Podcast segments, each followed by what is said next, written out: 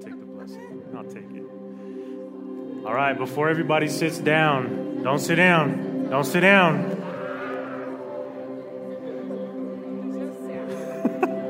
don't sit down.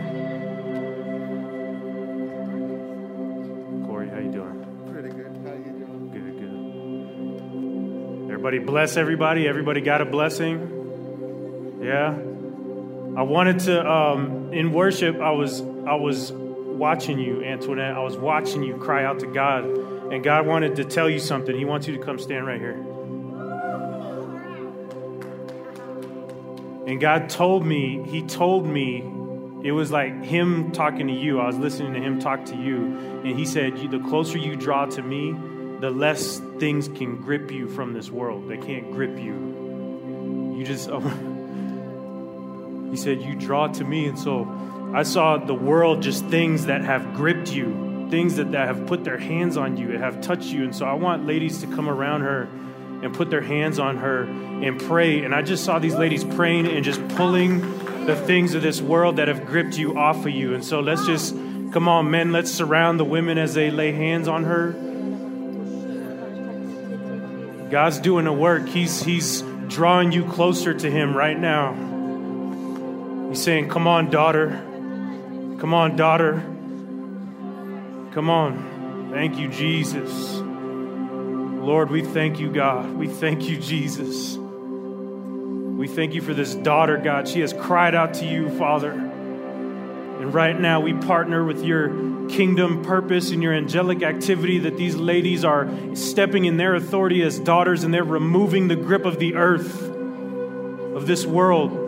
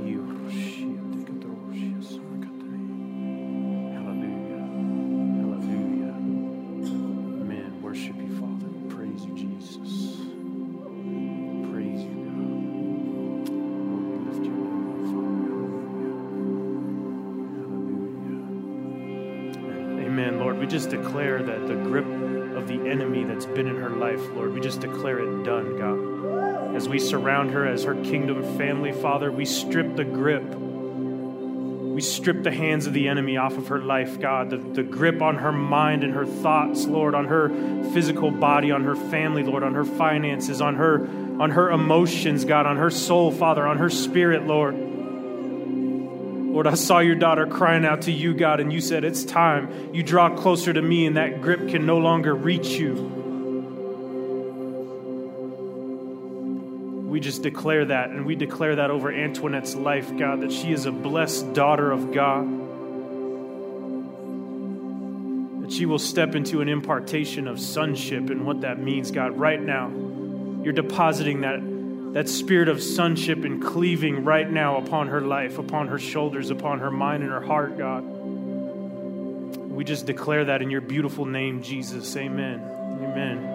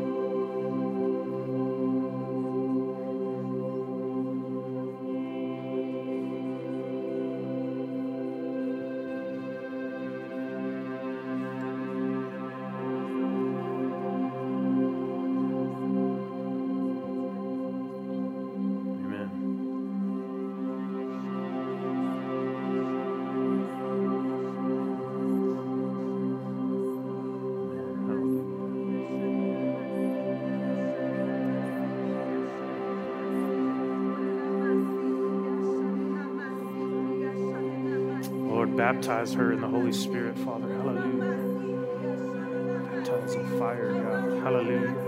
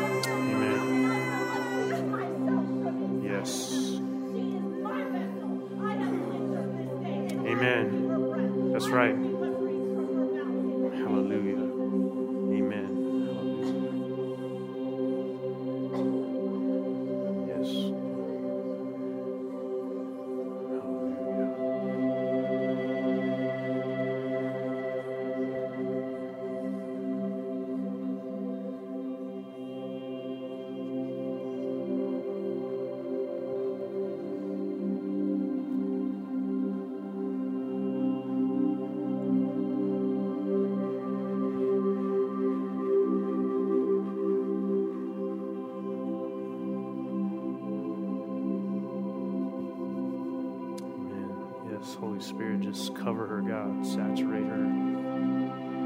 Anoint her right now, Father. Baptize her in your Holy Spirit, your fire, God. We thank you for Antoinette. We thank you for our sisters. We surround her this morning, God. We thank you that we can be a part and witness what you're doing in your daughter's life, God. We thank you, Jesus. We thank you for the opportunity to, to activate family this morning. Lord, and we just stand by as witnesses and in agreement to what you're doing this morning, Father. We thank you, Jesus.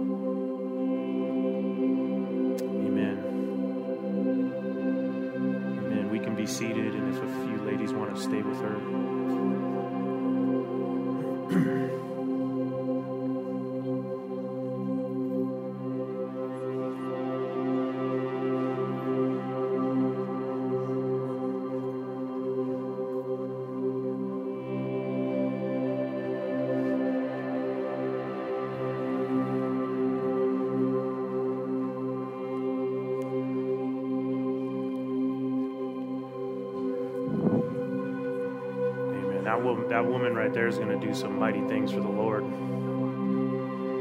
There's some boldness. There's some boldness, man. Huh, Chapos, huh?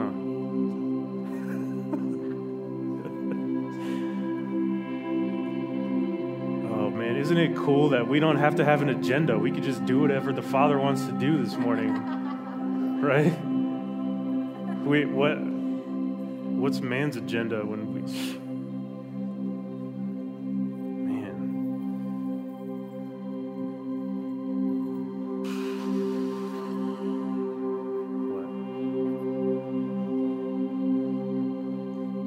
What? So,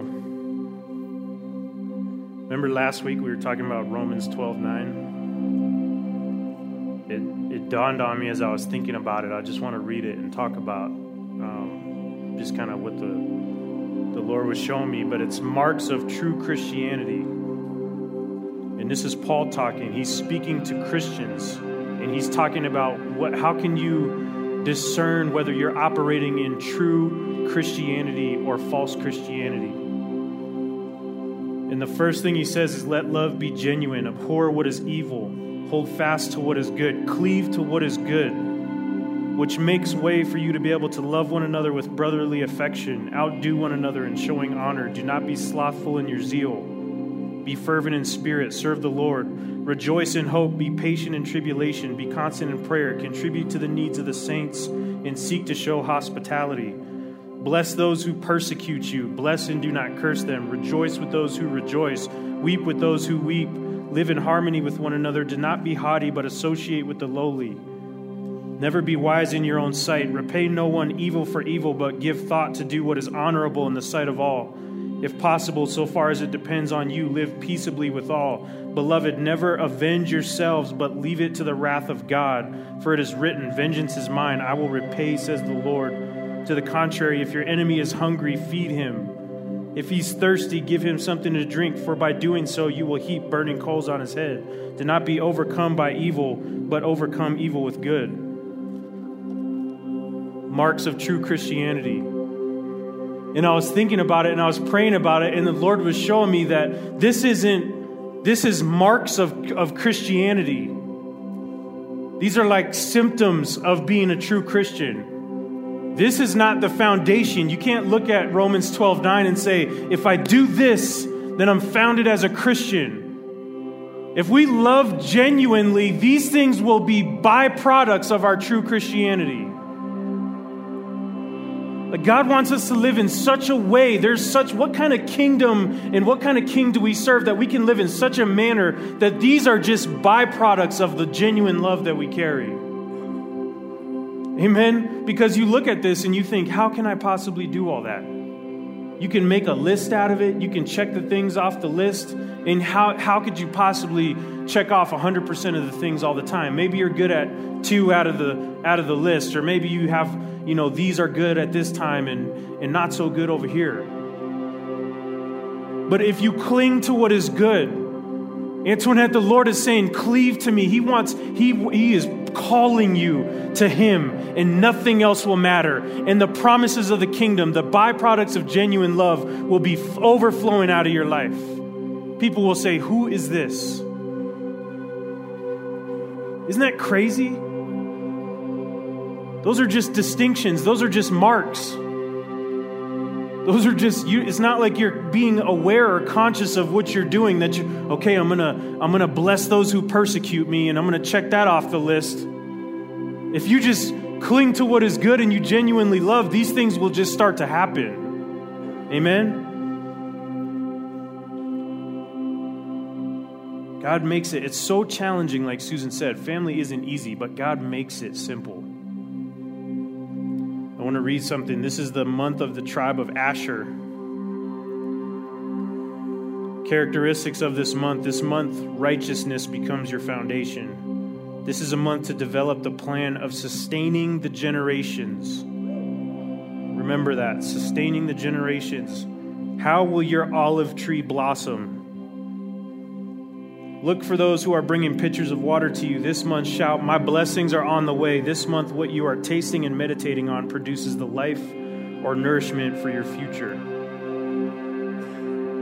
When it says you're, you're developing a plan of sustaining the generations, when, when Megan came up here and she kind of testified about the process that she's been through and the fear of cleaving, and cleaving to your blood family is just safer quote unquote, safer than cleaving to your kingdom family. And so she asked for forgiveness for that, and she released her children to the, to the family of God. And she said, I've lied to myself and believed that it was safer for me to release them into their destiny by myself. And in this month, the, the, each month represents a tribe of the nation of Israel because there's a, there's a divine order to the timing of things. This month it talks about sustaining the generations. So when you talk about the battle and this is how we fight and all this stuff, there's a fight over generations. Remember, our fight is generational. And we have to contend for things. We have to develop things. We have to look to the field to sustain what God is trying to do. Because how many know when, when Paul says, uh, seek to maintain the, the unity, it's unity is ours. Amen. Eternal life is yours, but you have to you have to watch what's happening. You have to steward and maintain what God's doing in your life. Deuteronomy 32 9 says that the Lord's portion is his people and his allotment is the, the nation of Jacob. So, literally, when you're grafted into the wild olive branch, literally, the inheritance of the kingdom of God is literally growing into your life. We're his portion. That means you're his lot, you're his, you're his ground, you're his allotment, you're his harvest. And he plants seeds. When you're grafted in, he puts seeds in the ground. And when you lean into that wild olive branch and that root, his inheritance is growing up into your life.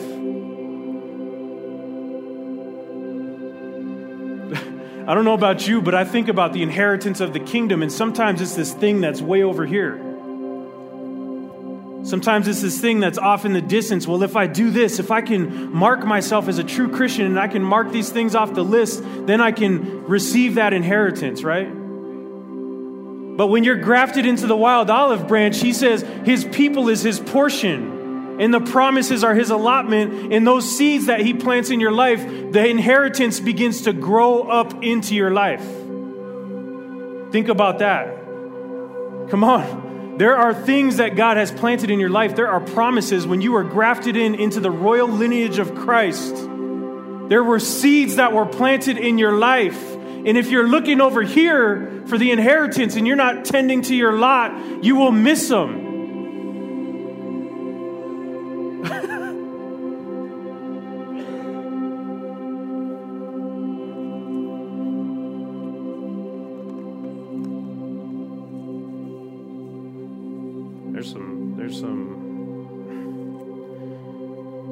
Was He was showing me this morning in worship that that He says my family is a family of harvest, and we need to understand the process, and we need to understand some terminology because it's about harvest. It's about agros, agriculture. That's the type of family that we are.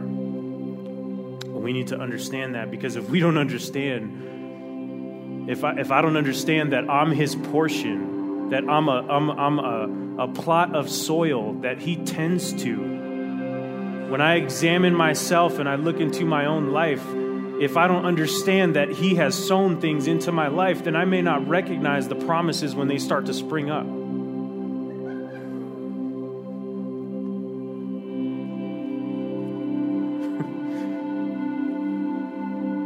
trying to think where I want to go here.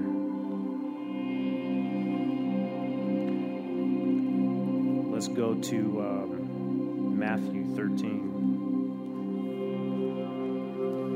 This is important because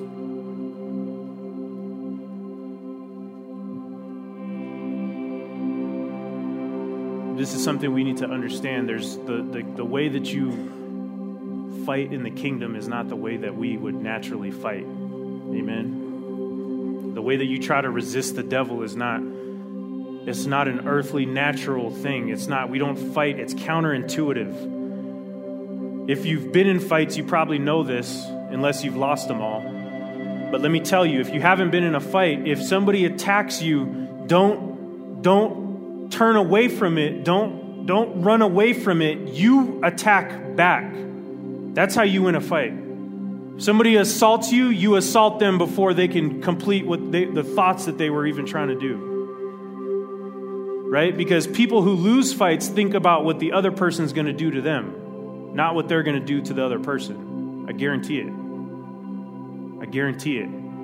If somebody attacks me, I'm thinking about what I'm going to do to them, not what they're about to do to me. And so there's this counterintuitive nature of the kingdom of God and how we fight. And we need to understand that because we talked about decisiveness before in submitting to the family of God and what that looks like. And in your decisiveness is how you protect the discernment in the time of harvest.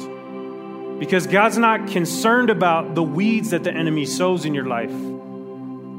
God is not concerned about those weeds. He's concerned about your discernment to distinguish between the weeds and the things that He's planted.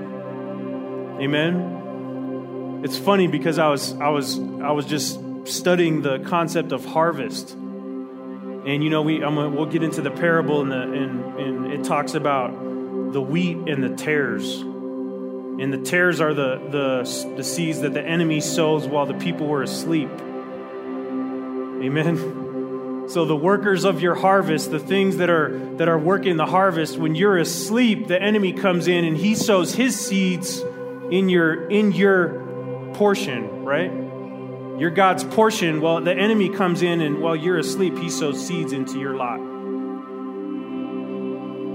And so I was looking up tares. You know, I like to look up words and what words mean. And tares actually mean bastard wheat. Is that funny? So there's things in your lot that were not were not born of the Father. They were not made manifest because of the Father. They're fatherless seeds that are sown into your life. But Jesus isn't worried about that. He's not worried about that because when the disciples asked him, Well, what should we do about this? Should we go collect them all? He said, Don't worry about it. So we're going to read that. We'll start in verse 18, Matthew 13, verse 18.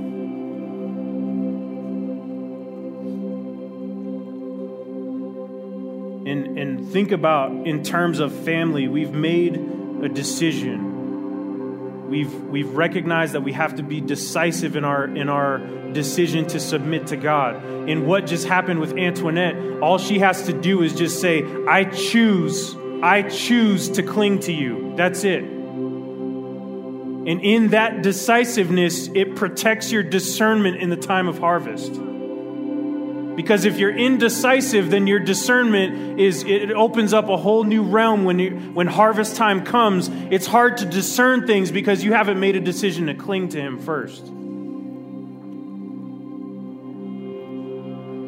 Verse 18. Hear then the parable of the sower when anyone hears the word of the kingdom and does not understand it. The evil one comes and snatches away what has been sown in his heart. This is what was sown along the path. As for what was sown on rocky ground, this is the one who hears the word and immediately receives it with joy. Yet he has no root in himself, but endures for a while, and when tribulation or persecution arises on account of the word, immediately he falls away. Isn't that interesting? When tribulation or persecution arises on account of the word, immediately he falls away. As for what was sown among thorns, this is the one who hears the word, but the cares of the world and the deceitfulness of riches choke the word, and it proves unfruitful. As for what was sown on good soil, this is the one who hears the word and understands it. He indeed bears fruit and yields, in one case a hundredfold, in another sixty, and another thirty. The parable of the weeds, verse 24. He put another parable before them, saying, The kingdom of heaven may be compared to a man who sowed good seed in his field. But while his men were sleeping, his enemy came and sowed weeds among the wheat and went away. So when the plants came up and bore again, then the weeds appeared also. So listen, this is just going to happen. Right? You have to sleep. This is just going to happen. It says this is the year of, the, of, of God being in the field. And when you're working the field, you need to sleep, and the enemy's going to take that opportunity to sow weeds into your crops. And the servants of the master of the house came and said to him, Master, did you not sow good seed in your field? They were coming to him thinking, I thought you sowed good seed. They were coming to the master of the house thinking that he mixed some bad seeds in there.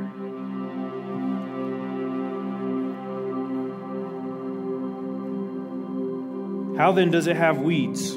He said to them, An enemy has done this. So the servant said to him, Then do you want us to go and gather them? But he said, No, lest in gathering the weeds you root up the wheat along with them. Let both grow together until the harvest. And at harvest time, I will tell the reapers, Gather the weeds first and bind them in bundles to be burned, but gather the wheat into my barn.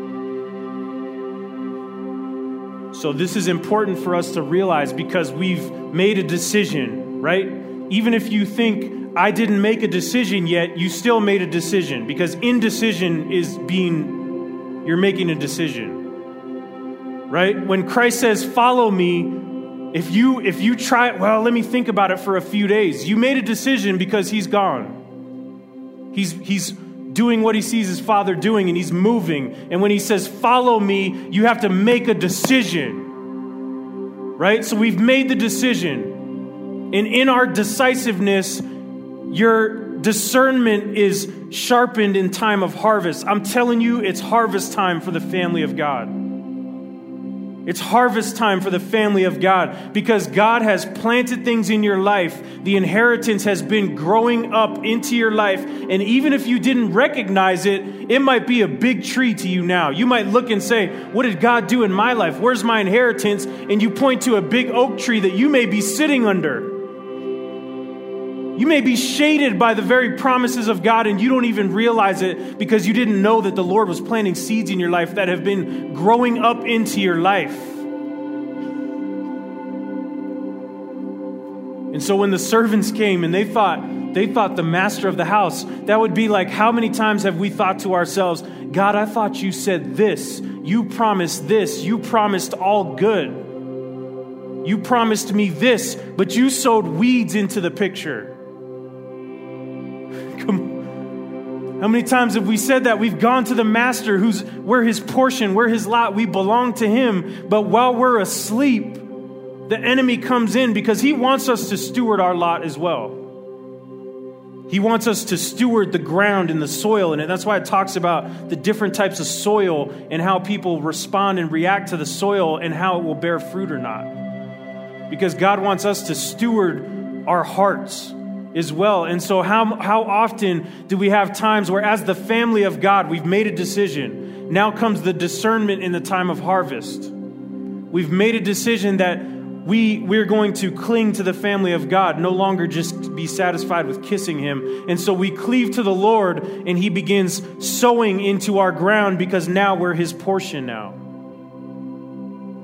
So he begins sowing, and then we love to hear about the promises of God. But as soon as a little ugly weed pops up, we're accusing the master, I thought you sowed good seed. Not realizing when he has to say, No, you were sleeping, and the enemy came in and sowed his own fatherless seeds into your field. But this is what this is what he tells them they say, should we go, should we go collect them all? Now, this is where our discernment comes into play because the inheritance we have to understand it's growing up into your life. And so when you have your inheritance and you start to, the Lord's watering it and you start to see that inheritance spring up out of the ground, it became seen. It was unseen. And when it becomes, when it becomes seen, you're also going to start to see weeds appear from when you were sleeping. 1 Corinthians 15 20 says, Jesus Christ was risen from the dead as the first fruits for those who were asleep.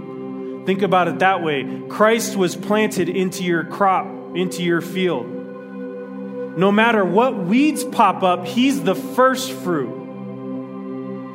of those who were asleep. And so, this is where we have to be aware because as the family of God, God wants us to recognize that we can't if we are in a place, and this is where the indecision to cleave comes into play, because if you are indecisive, your discernment is not going to be as good in the time of harvest.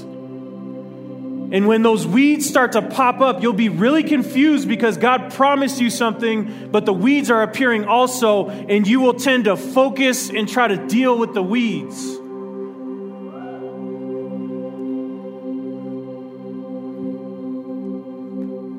And the reason why is because the, the, the Lord says, don't deal with the weeds because you will disrupt and uproot what you can't, may not even see yet. Or you focus on the weeds and you pull the weed, and the root system pulls up the, the promises of God as well because He called you to tend to the promises, not the, the fatherless things in your life. The Father planted things in your life that are supposed to bear fruit, and the enemy planted things that are fatherless, that, that are illegitimate in your crop. And if you try to focus on those and you and you and you look at those things, then you're tending to your lot, but you're tending to the weeds and not what God said to tend to.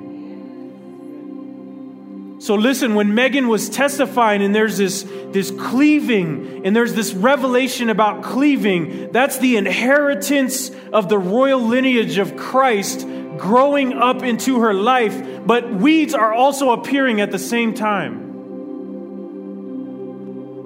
And we all do it. But as an example, in her example, we all do it, but she started to look at the weeds and started to tend to the weeds. And if you tend to that and you grasp a hold of that, you may uproot the promises that God has planted.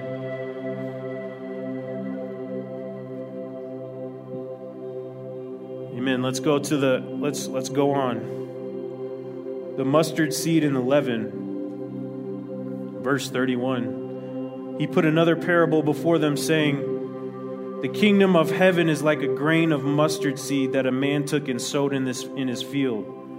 It is the smallest of all seeds, but when it has grown and it's in it is larger than all the garden plants and becomes a tree." so that the birds of the air come and make nests in its branches. He told them another parable The kingdom of heaven is like leaven that a woman took and hid in three measures of flour till it was all leavened. This is what the Lord is, is, is saying to us. And we need to understand as the family of God, and the reason why he could, he could look at the servants and tell them, let, let them grow up together. And when the time of harvest comes, then we'll deal with it because the kingdom things that he's planted will will outgrow the fatherless things that have been planted in your life. And this is where cleaving is so critical because you have to cleave. You have to cleave because only in cleaving will you have discernment in the time of harvest. When things are in seed form and they spring up out of the ground, and you have a promise and you have a, a, a, bastard wheat, and you can't differentiate, and you're drawn to the bastard wheat to pull it out. That's where your discernment has to come into play. You can let it grow, let the weed grow. Let the weed grow because in due time, in due time, the things that were planted that were kingdom things of the Father will severely outgrow the tares. So, decisiveness is not enough. We have to exercise discernment, and it's harvest time. It's harvest time. There's things that you can look at, and they look like wheat, but they're fatherless. They look like wheat, but they're fatherless. So when you have this battle because you've chosen to cleave, you've cloven, you've chosen to cloven. When you do that, discernment becomes the next critical thing because harvest time is going to come. So you cleave, you're grafted into the wild olive branch, you become his portion. Your allotment is the nation of Israel, the promises allotted to Israel are sowed into your field. When you chose to cleave, now the discernment comes into play because you have to discern between the wheat and the tares. There's a refining process that's going on. And that discernment comes into play because we're in a time of harvest. I'm telling you, when you choose to cleave, God plants things, and harvest time is coming. Harvest time is coming. But while you sleep, the enemy comes in and sows tares into your field.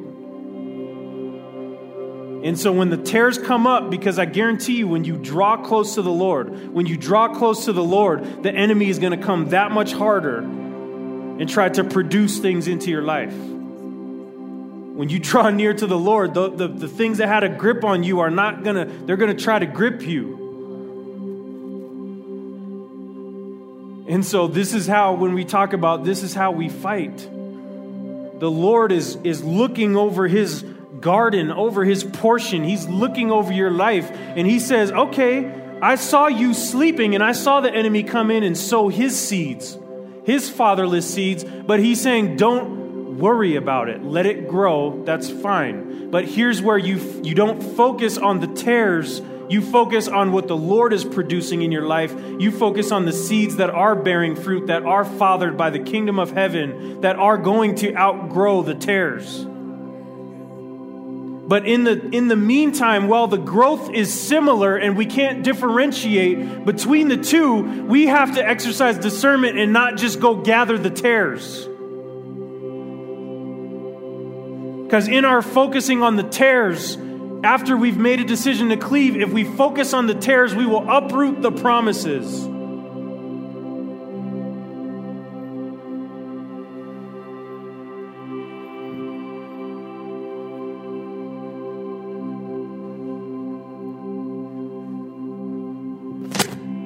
This is something that we have to understand because it's very real. We can look at, you can't read a book by its cover. You can't look at William and go, oh man, he's looking fresh and his shirt's creased and he's looking clean and he's running sound and he's prophesying and all this stuff. You can't just look at him and say, oh, he's good. Maybe he is good, but you can't just look at him and assume he's good. Because he does look good, right? But listen, as the family of God, we have to understand this because we made a decision to cleave. If I was a shepherd who just said, cleave to the Lord, and then just never said anything else, that would be on me because I'm not following it up with there's going to be wheat and tares. There's going to be things that have a father and things that don't in your life. And we have to exercise discernment because we chose to, to exercise decision. Now we have to exercise discernment. If you exercised indecision, then you're, dis- you're going to have to exercise a whole lot more discernment and you're not going to know which way is up. You're not going to know what's kingdom, what's not do I cleave to this family or that family? Is my family bad and the kingdom family's good? It's like the whole, you don't know which way is up. When in all reality, you just have to keep focus on the Father and what He's doing and what He's producing in your life because the inheritance is there. When you're grafted into the family of God, you are given the inheritance of the kingdom of God. It's not something you have to achieve right? It's not to the cross, it's from the cross. You walk from the cross after being grafted into the family of God, carrying the anointing and the inheritance that God's given you.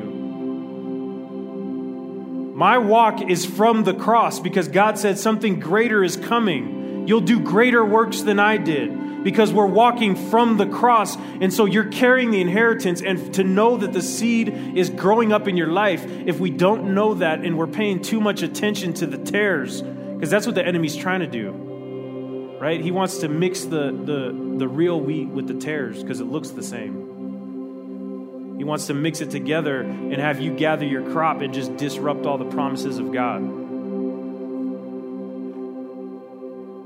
But that's why it says in the, in, the, in the divine order of the tribe of Asher in this month that we have to sustain the generations. Because ultimately, what will happen is the mustard seed that's very small, that could be disrupted very easily in the soil. If we pull a, a tare out, you could disrupt such a small seed, but if you let it mature to its fullness, it'll be an oak tree, a, a mustard tree that's as big as an oak tree that you could sit under its shade.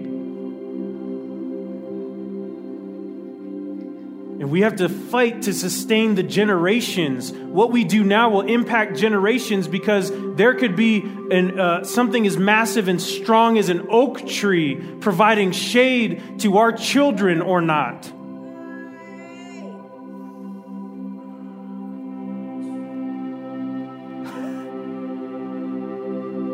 Are you guys okay? Do we that's what the enemy wants. He wants to he wants to bring you on the battlefield of right now.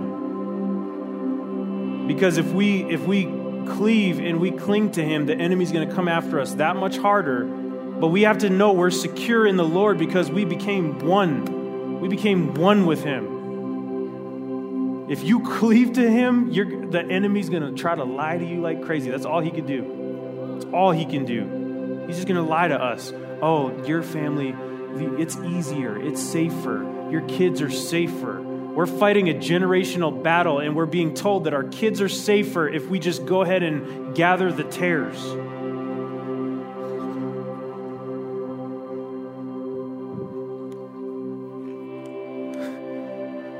So think of it this way if the Lord tells you to do something, I'm telling you what, man, I read books about like people that are of just historically tremendous wealth, like more wealth than, right? Like they're, I mean, the people that, that run the world because they're so wealthy. And one distinction about these people is that they're decisive. They're not indecisive. If an opportunity comes up, they say yes or no. Yes, I'm going to do that. No, I'm not going to do that. They don't go, well, let me think about it for a week. I'll get back to you. The kingdom is the same way. Decision is decisiveness is so important. If God tells you to do something or if he sows a seed in your life and he calls you to steward it, you have to be so decisive about clinging to him in the beginning. Right? Remember the word became flesh, the alpha and the omega. On the cross, Jesus wasn't like, "Oh, you know, I'm uh, forgive them for they know not what they do and and you know all this stuff." He didn't just realized that on the cross. That was in him when he was a baby. When you make decisions in the kingdom of God, you commit at the beginning. No matter what, no matter the tares that show up, no matter what, you just have to see it through so far as to start to see the promises of God and the things He's doing in your life begin to outgrow and outpace and overshadow the tares. What good is pulling little weeds out going to do at the base of an oak tree? So the enemy wants to come in in this season because this is harvest season as the family of God. If you chose to cleave, now's the time to exercise discernment because it's harvest time. Because the, the enemy's trying to sow tares and, it, and you know they might be the same height. Kingdom fruit, your inheritance might, and it looks like it looks the same.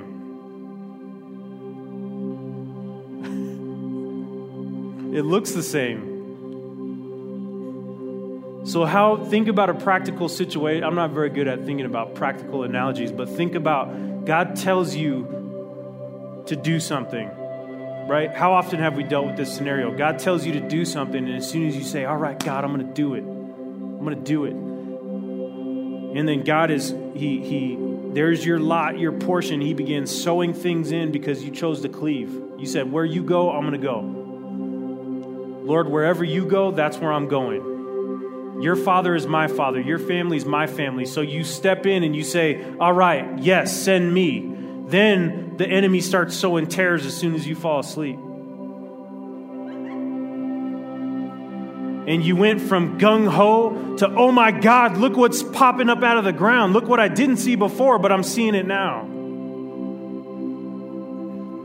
When, what did I do wrong? You didn't do anything wrong. You chose to cleave to the Lord, you're His portion.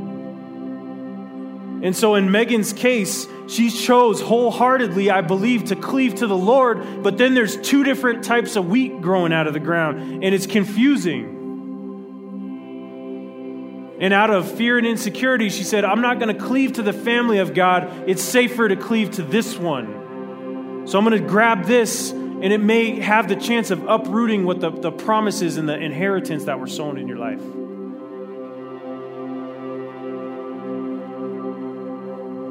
So we have to examine where, where we're at. And, and it's interesting because, you know, when I look around the, the our encounter services on any given Sunday, there's new people, there's people from all over the place. What, what was, forgive me, brother, what was your name? Ray? Ray, man, you were here, what, two weeks ago? I love you, man. How's your wife doing? She's awesome. She back in Florida? Yeah. Awesome. Awesome. I mean, God's just connecting the remnant. We got the remnant from the north sitting right over there from Canada. Jack and Sharon, man, they're doing, they're doing, they just clove to the Lord. They just, just like Ruth. Is that even right? Clove? Clove? I don't know. But it's like we don't.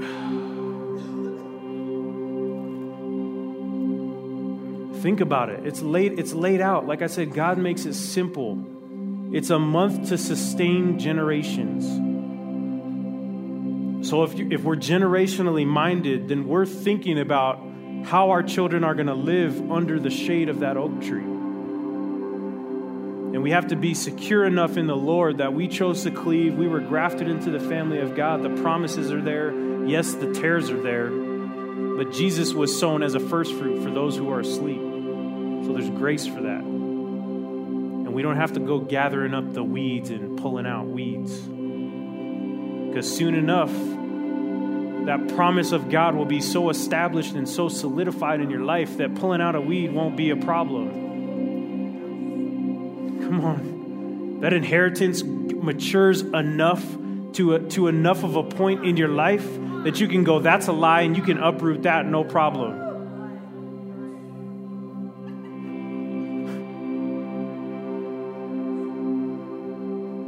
And, I, and, I'm, and, and this is a word of encouragement because I believe that this is harvest time. This isn't the time where the Lord is saying everything's just now popping up out of the ground. There are things that are mature things that you can uproot lies around.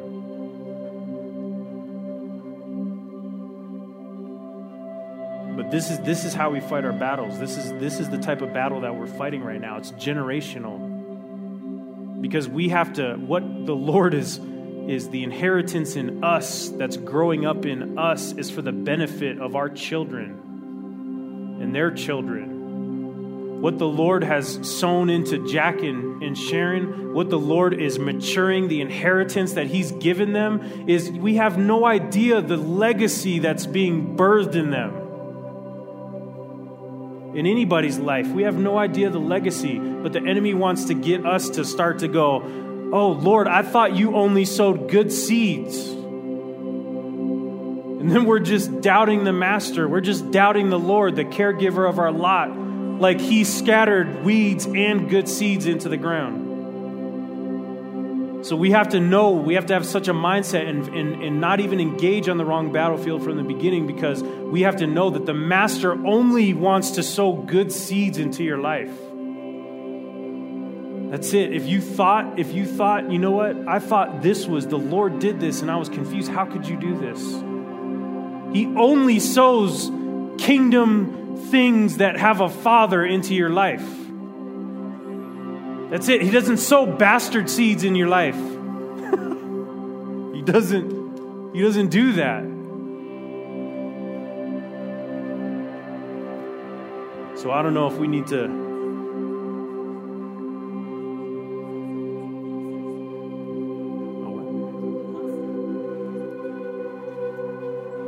imposter. Yeah, fake wheat.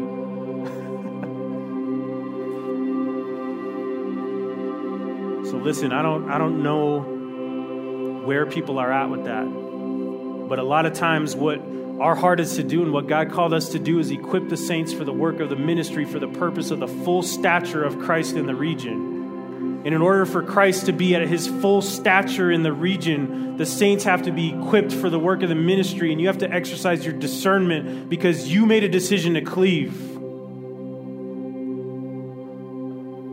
It's not just cleave to the Lord, family of God, let's have a party. That's not what it's about. We're after reformation of a culture and the fullness of Christ standing up in this region. So you have to check your heart on what kind of ground your, your, your seeds are being deposited into. And when things start to be made seen, right? See, seen and unseen doesn't always mean it's kingdom. There could be something unseen that the devil sowed into your life and it pops up just with the promise. The promise pops up and the, and the fatherless seed pops up. But the, the, the thing that's fathered is going to grow to maturity. If it ain't if it doesn't have a father, it's not going to grow very much.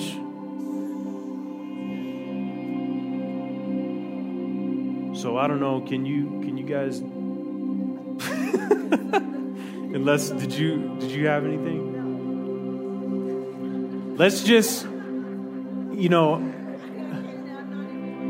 well let this settle let this settle let this settle into your spirit and let the holy spirit speak to you about the promises of god in distinguishing between the wheat and the tares. Amen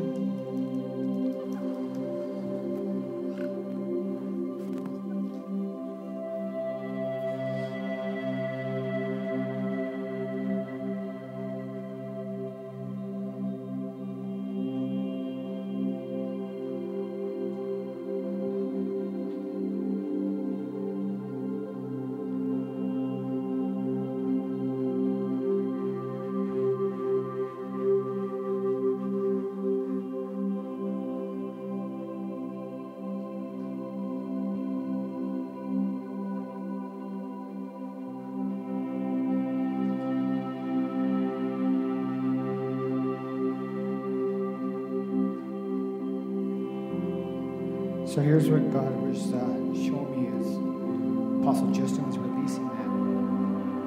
The things that I that I see within my own life and things that I see in others' life. Is he showed me that when you if you if you understand the process of a weed, so he talked about the tree and the, and the weed, and the process of a weed is if we put the focus on the weed, a weed operates in a cycle. It's going to grow and die in every season. Okay, if you're putting the focus on the weed, you're going to go in a cycle and you're never going to feel like you come out of that place because it's going to be the same thing over and over. See, the weed will grow with the tree, but the tree don't die. The tree never goes back to what it was.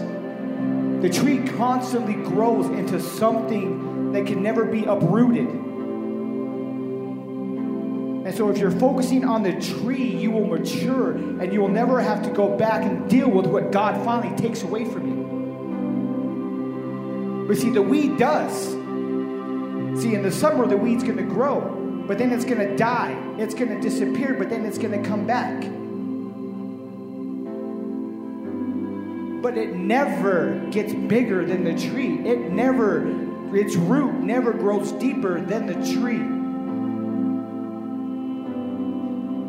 And so in this activation time, if you if we have been putting our focus on the weed and it seems like the same thing keeps rising more and more every year, it feels like I'm dealing with this again and again and again. It's time to shift that focus into that mustard seed or to that tree like Apostle Justin released.